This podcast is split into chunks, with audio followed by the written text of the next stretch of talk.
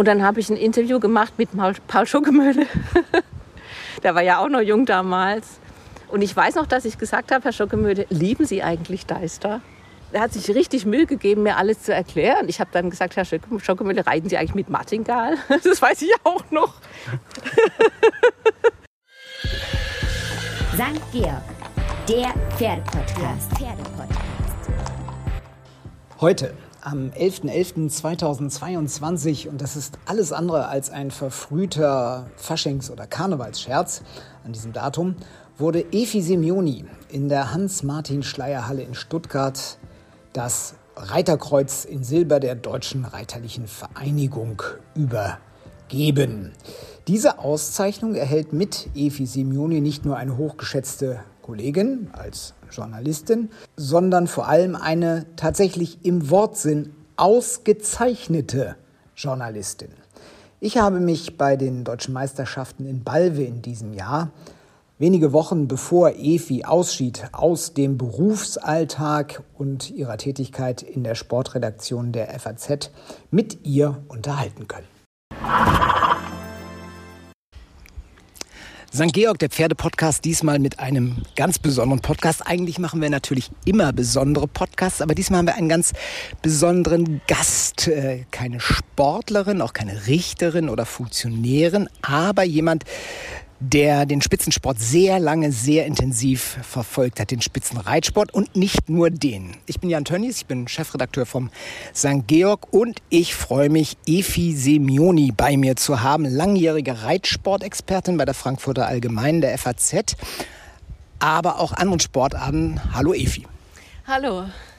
Ja, Reitsportexpertin, da kommen wir vielleicht gleich noch en Detail dazu. Aber erzähl mal erstmal, die FAZ müssen wir nicht vorstellen, klar.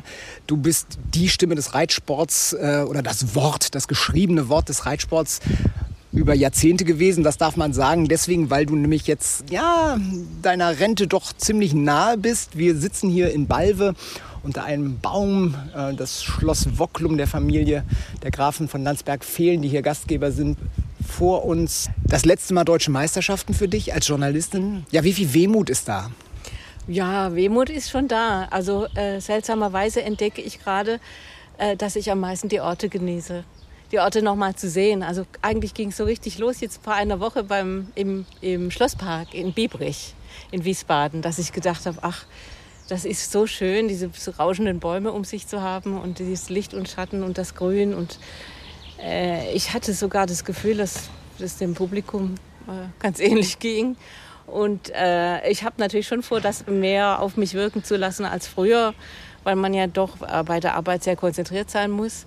Ja, insofern ist auch die Hoffnung dabei, bei diesem Abschiedsgefühl, dass ich das vielleicht auch nochmal wieder haben kann in anderer Rolle. Eigentlich ist Turnier für uns Pressestelle, Hauptsache ein guter WLAN. Wenn es geht, auch noch ein ordentlicher Kaffee für mich. Dann ist alles geritzt. Wenn man das hat, dann ist schon mal, muss noch der Computer irgendwie angehen, wenn man auf den Knopf drückt. Aber dann ist man zufrieden als Journalist. Und tatsächlich Licht und Schatten von Bäumen interessiert uns fast eher, wenn die Reiter schimpfen, dass da ein blöder Schatten war und deswegen der Sprung so schlecht anzureiten war. Ja, absolut. Ja, also ich meine, man formuliert sogar immer eine Frage, wenn man irgendwas erlebt. Was kann man jetzt den Betroffenen fragen, wenn man ihm über den Weg läuft oder wenn es wichtig ist, wenn man sich quasi ihm annähert. Das ist schon eine seltsame Art, auch mit den Erlebnissen umzugehen.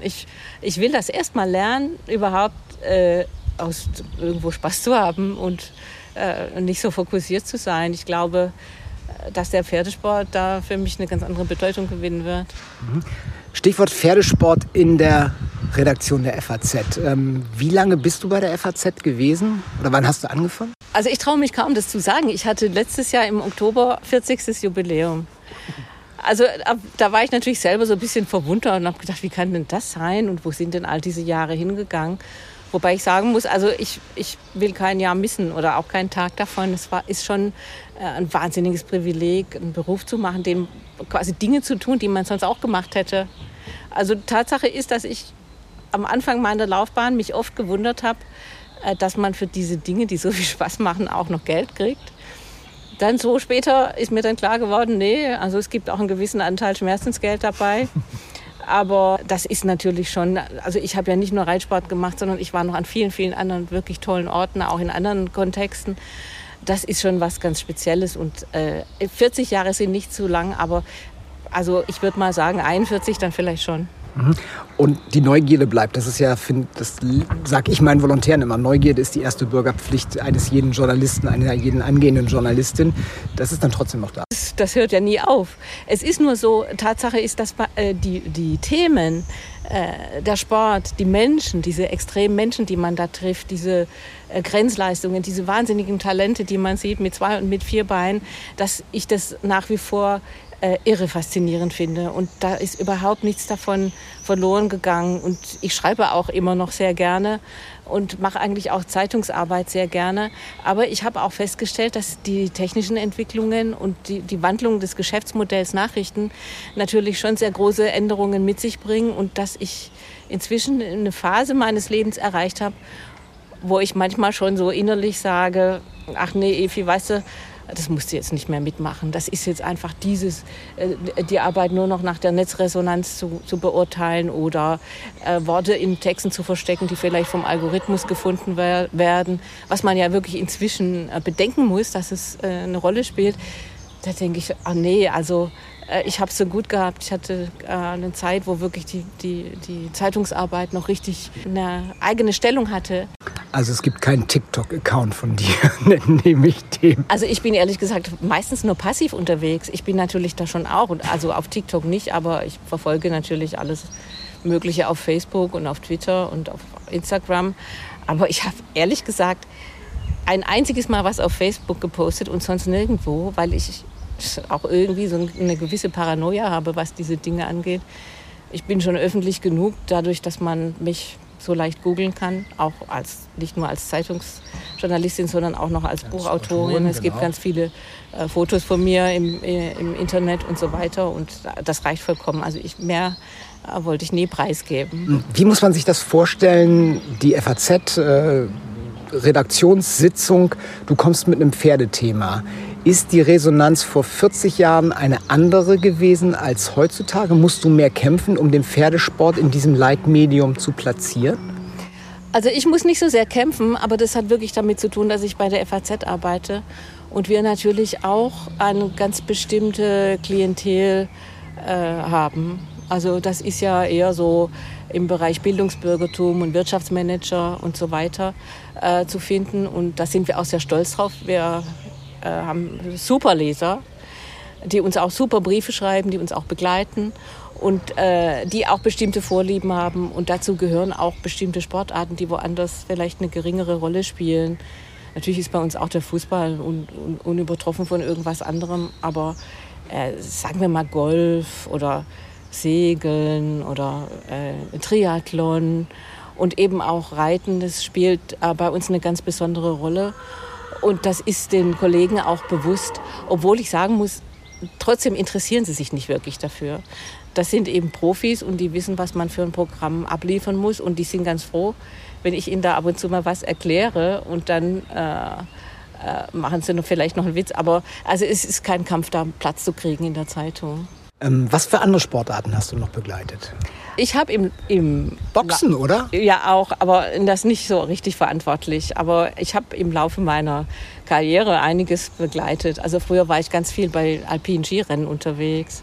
Und ich habe 12 Jahre die Formel 1 begleitet. Und ich habe, also eine meiner absoluten Lieblingssportarten ist ja Gewichtheben. Gewichtheben? Ja, jetzt nicht Männer oder so, aber vielleicht auch. Aber das ist tatsächlich so, dass ganz vieles, was ich über Leistungssport gelernt habe, ich von den Gewichthebern gelernt habe. Also erstens mal ist es eine absolute Nischensportart.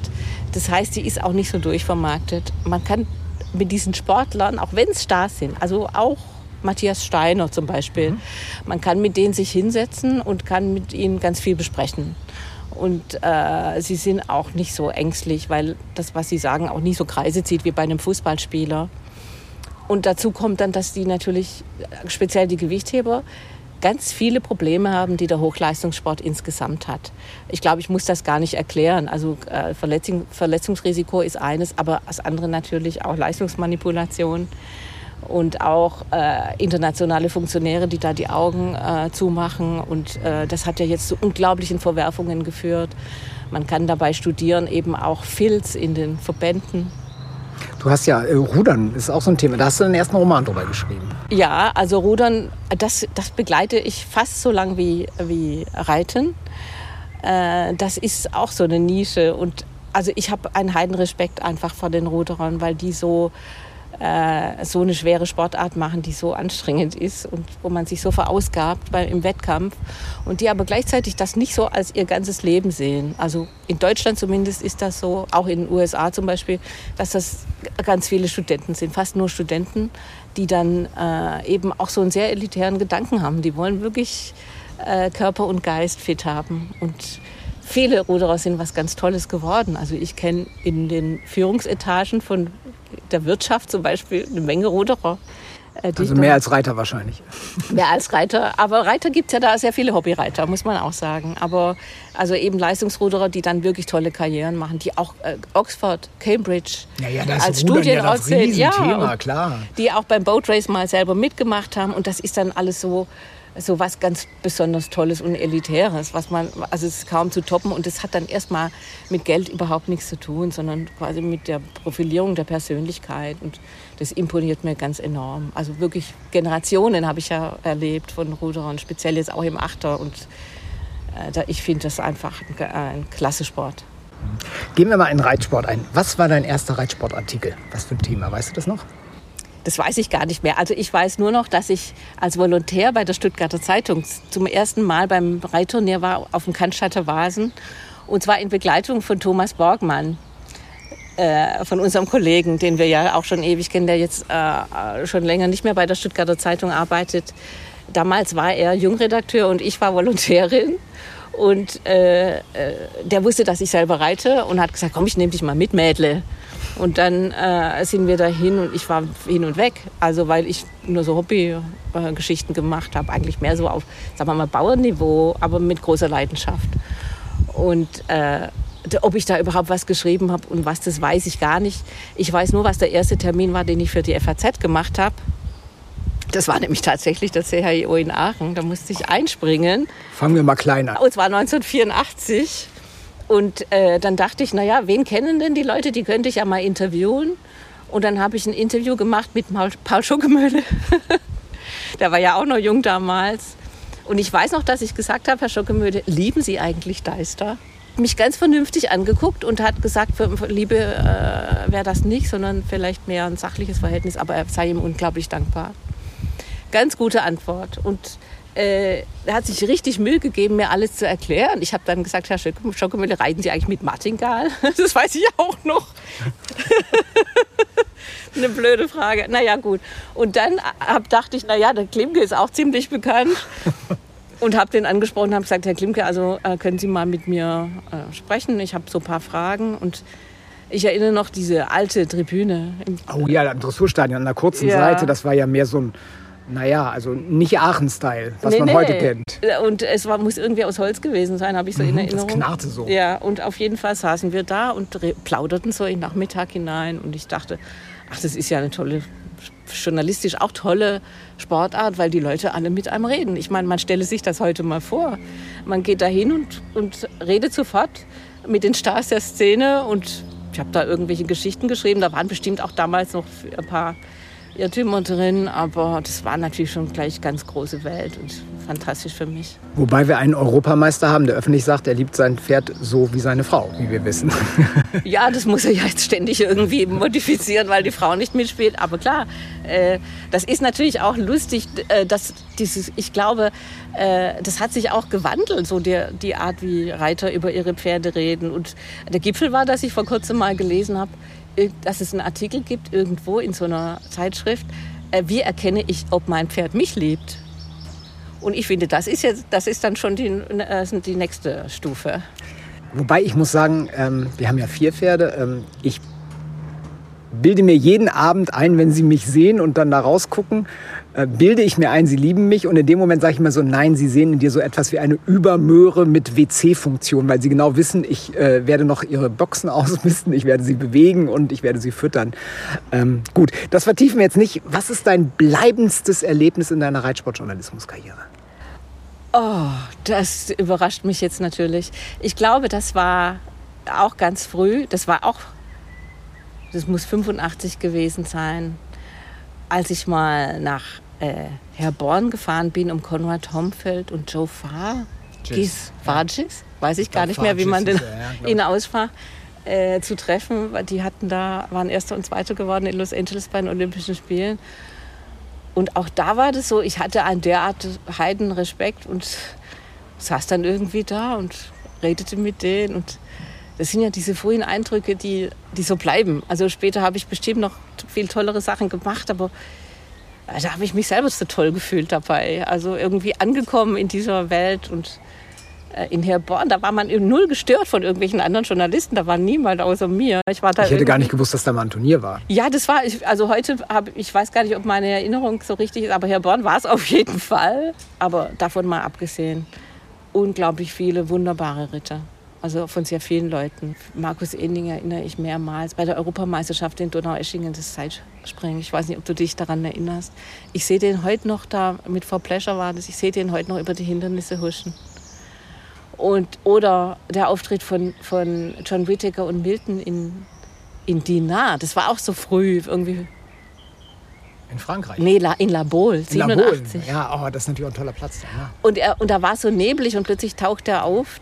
Warum es da neblig war? Der Platz hatte irgendwie so eine Art Hügel und da taucht plötzlich schon Whitaker mit diesem schneeweißen Pferd auf. Also da kriege ich jetzt noch Gänsehaut, wie das war. Und weißt du was noch? 2004 in Athen, die Ehrenrunde der deutschen Mannschaft, als man noch glaubte, sie hätte Gold gewonnen.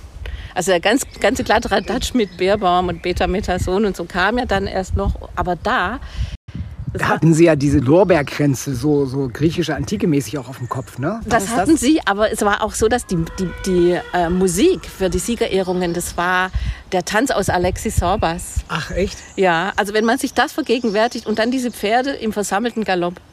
Das war alles so ein bisschen wie verlangsamt. Und es war Abend, die Sonne ging gerade hinter diesem Stadion unter und wir standen da alle und guckten dazu. Und das war zum Heulen schön. Also so schlimm es dann hinterher kam. Aber das war ein Moment für die Ewigkeit. Gibt es einen Reitsportartikel, also einen Artikel von dir, wo du sagst, das ist mein wichtigster, der hat die meiste Resonanz, der hat vielleicht auch was bewegt. Also wir Journalisten tun zwar immer so ganz unprätentiös, aber tief im Herzen hoffen wir doch auch immer ein bisschen unseren Job zu tun, um die Welt vielleicht ein bisschen besser zu machen. Ja, also das weiß ich ganz genau. Das war mal ein Besuch bei Paul Stecken in Münster.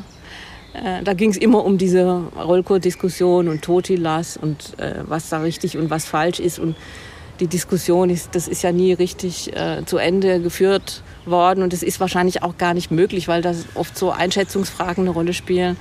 Und ich dachte, also bevor ich jetzt noch weiter irgendwie kämpfe, lasse ich es mir mal von dem Fachmann aller Fachleute erklären.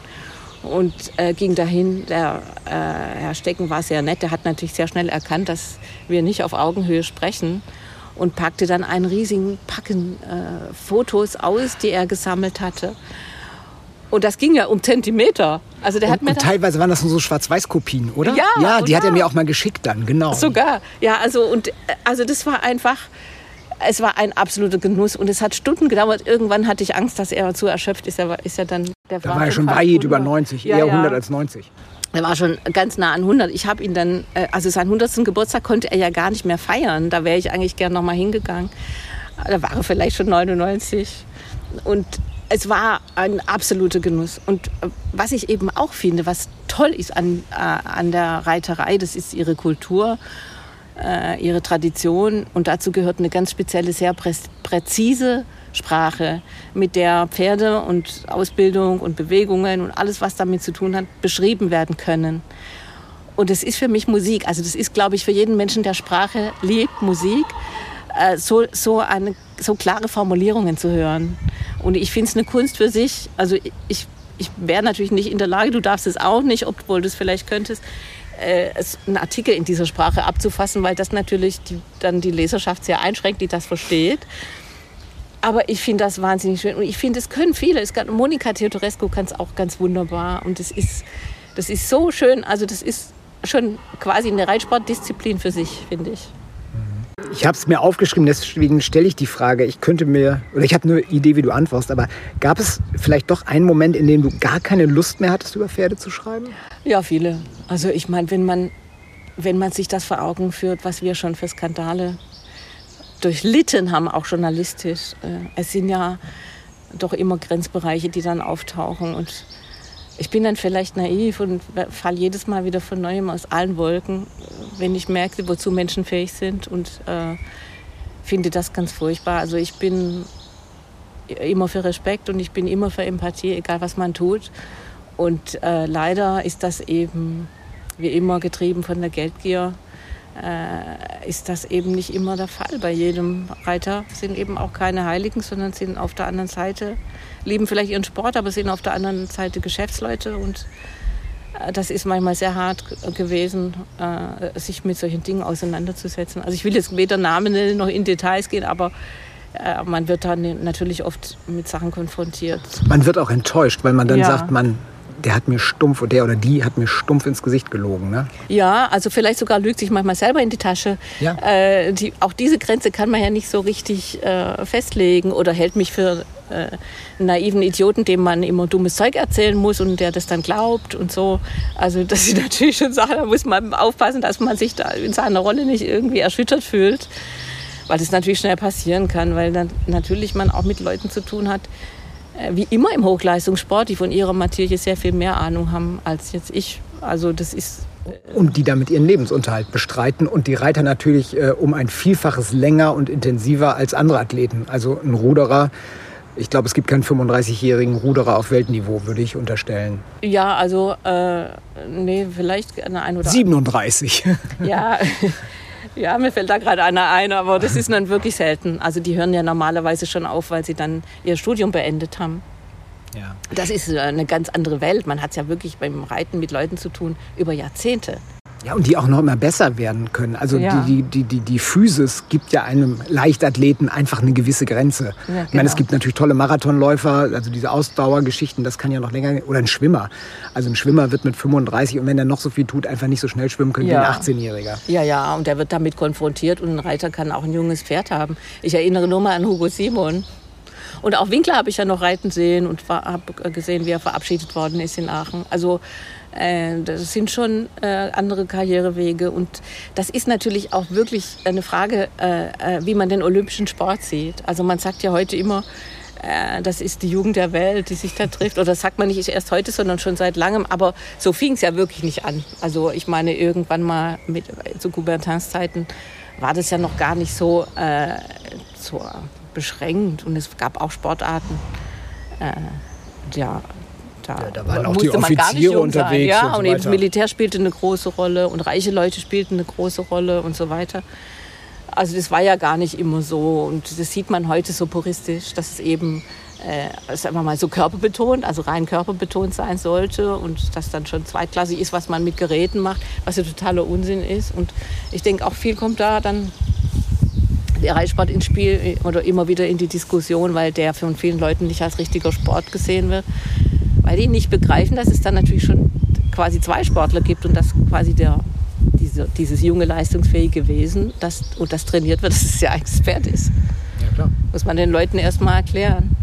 Du wolltest keine Namen nennen, trotzdem. Ein Lieblingspferd, gibt es das in all den Zeiten? Du hast gerade deine Milton-Begegnung beschrieben. Also ich habe Milton, den Abschied von Milton in London, Olympia, bei diesem Weihnachtsturnier gesehen. Ja. Und da kam dann...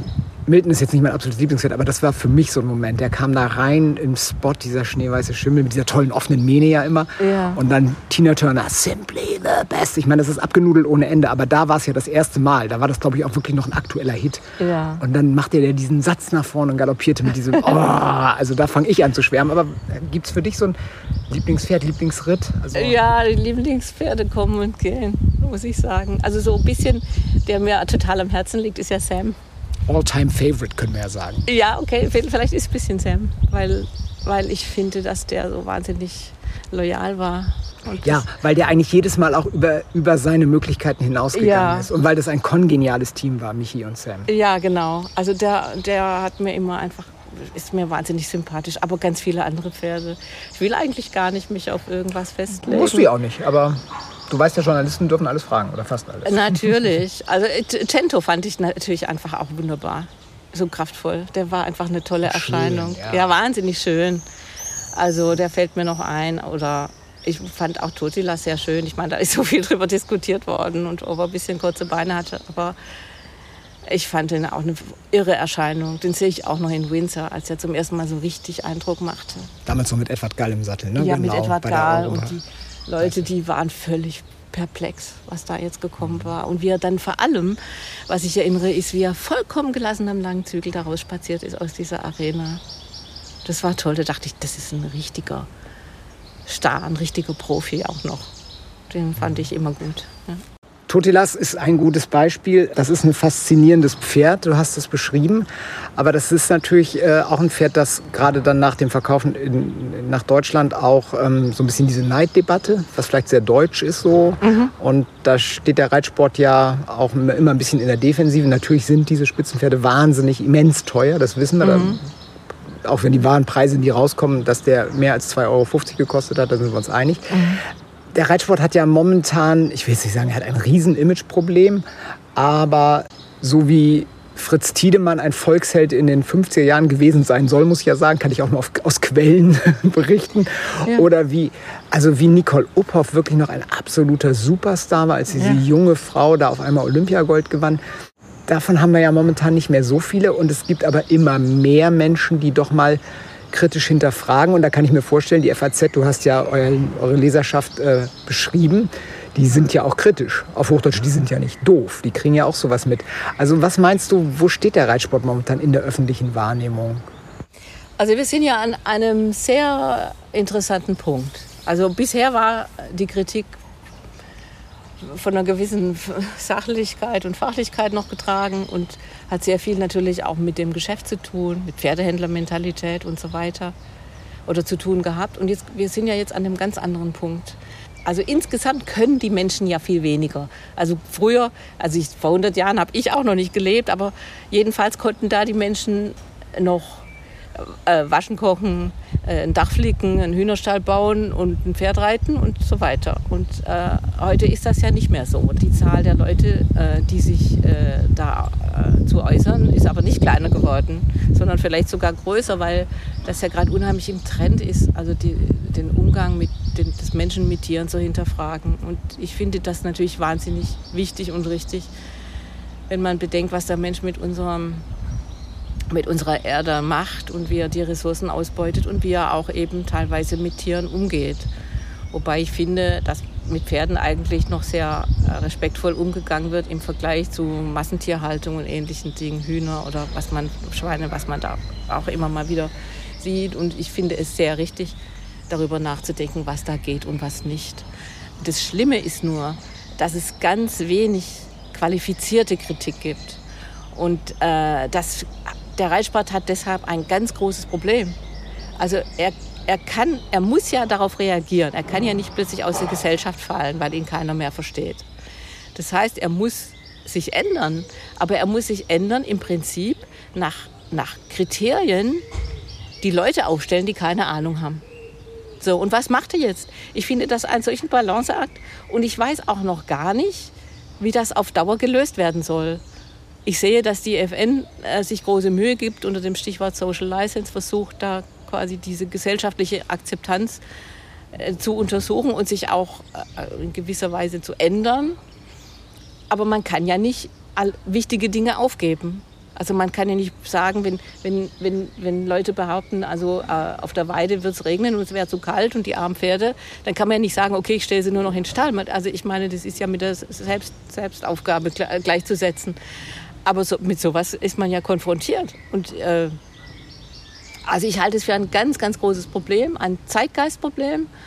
Und ich hoffe, dass dazu führt, dass die Reitsportler und die Reitfunktionäre dass die tatsächlich versuchen, diese Angriffsflächen, die sie ja haben, zu minimieren. Also wirklich sich befassen mit Doping, mit Ausbildungsmethoden, die echt nicht nötig sind und die unnötig vielleicht Schmerz auch verursachen und Leiden verursachen. Aber reichen die Bemühungen? Also jetzt gerade von Funktionärsorden, auch von Reiterseite. Also ich habe manchmal den Eindruck, man bewegt sich da auch in dem Inner Circle, dann haut man mal so einen raus, ich sag mal, so einen Stammtischspruch, und dann gibt es zwar innerhalb dieser Reiterblase, nenne ich sie jetzt mal, das große Schulterklopfen, haha, das ist der Öffentlichkeit mal gesagt, aber dass die Öffentlichkeit sagt, wie doof sind die denn, das kommt da für meinen Dafürhalten vielleicht nicht immer bei den Betreffenden an. Ja, also das ist das Problem. Man darf natürlich nicht die Schere aufgehen lassen zwischen Kommunikation und dem, was man zu Hause macht. Also wenn man das macht, das ist natürlich hochexplosiv, weil dann passieren so Dinge, dass eben dann plötzlich Redakteure von einem Krawallsender oder einem Krawallblatt kommen und dann dich mal darauf aufmerksam machen, was denn da für Unterschiede sind, und dann ist man pauschal verurteilt. Und irgendwie auch zu Recht, finde ich. Das heißt aber, die Verantwortung ist ja eine andere. Die Verantwortung ist ja nicht, alles weiterzumachen, was die Großväter gemacht haben, denn nicht alles, was die Großväter gemacht haben, war gut, sondern diese Kultur zu bewahren. Also es geht ja richtig was verloren, wenn die Reiterei schrumpft oder stirbt. Da geht Menschheitswissen verloren. Wir haben ja Jahrtausende, ist der Mensch mit den Pferden umgegangen und hat sehr viel entwickelt auch an Möglichkeiten, mit Pferden umzugehen, und wir brauchen ja die Leute, die das weitertragen und die das weiterentwickeln, die sich damit befassen. Diese Steckens wird es nicht mehr geben, weil es keine Kavallerie mehr gibt. Das ist natürlich auch schon insofern ein gewisser Qualitätsverlust, den man überhaupt nicht ausgleichen kann. Mein erster Gedanke bei... Ich habe mal angefangen ganz blöd mit ABC, Aachen. Ach, glanzvoll. Beerbaum. Intelligent. Du darfst auch mehr sagen. Man muss nicht nur ein Adjektiv sagen. Ach, wobei so. Intelligent ist ja... Ja, aber der ist natürlich mehr als das. Ich dachte, ich darf nur ein Wort sagen. Ich gehe immer bereichert weg, wenn ich mit Ludger Beerbaum spreche.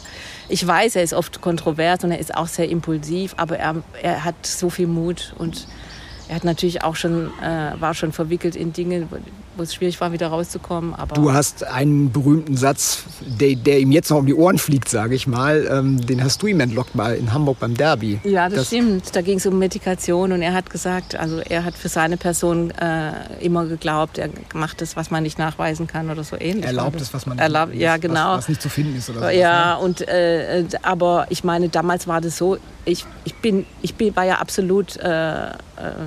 fand es absolut richtig, dass er das gesagt hat.